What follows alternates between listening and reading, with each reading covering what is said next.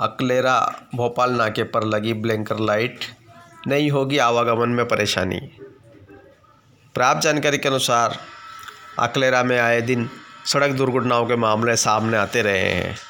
चौराहों पर भी कई बार सड़क दुर्घटनाएँ होती रही है। ऐसे में आवागमन को नियंत्रित और वाहन चालकों की परेशानी को देखते हुए ब्लैंकर लाइट लगाई गई है। यहाँ एक पोल पर ब्लैंकर लाइट लगा दी है। यह लाइट दिन भर और रात के समय भी चलती रहेगी। इसकी रोशनी को देखते हुए वाहन चालकों को भी यातायात के संकेत मिलते रहेंगे। ऐसे में इस दौरान कोई परेशानी नहीं होगी। गौरतलब है कि नेशनल हाईवे नंबर बावन पर आए दिन हादसे होते रहते हैं। ऐसे में सड़क दुर्घटनाओं को रोकने में भी इसका महत्वपूर्ण स्थान होगा।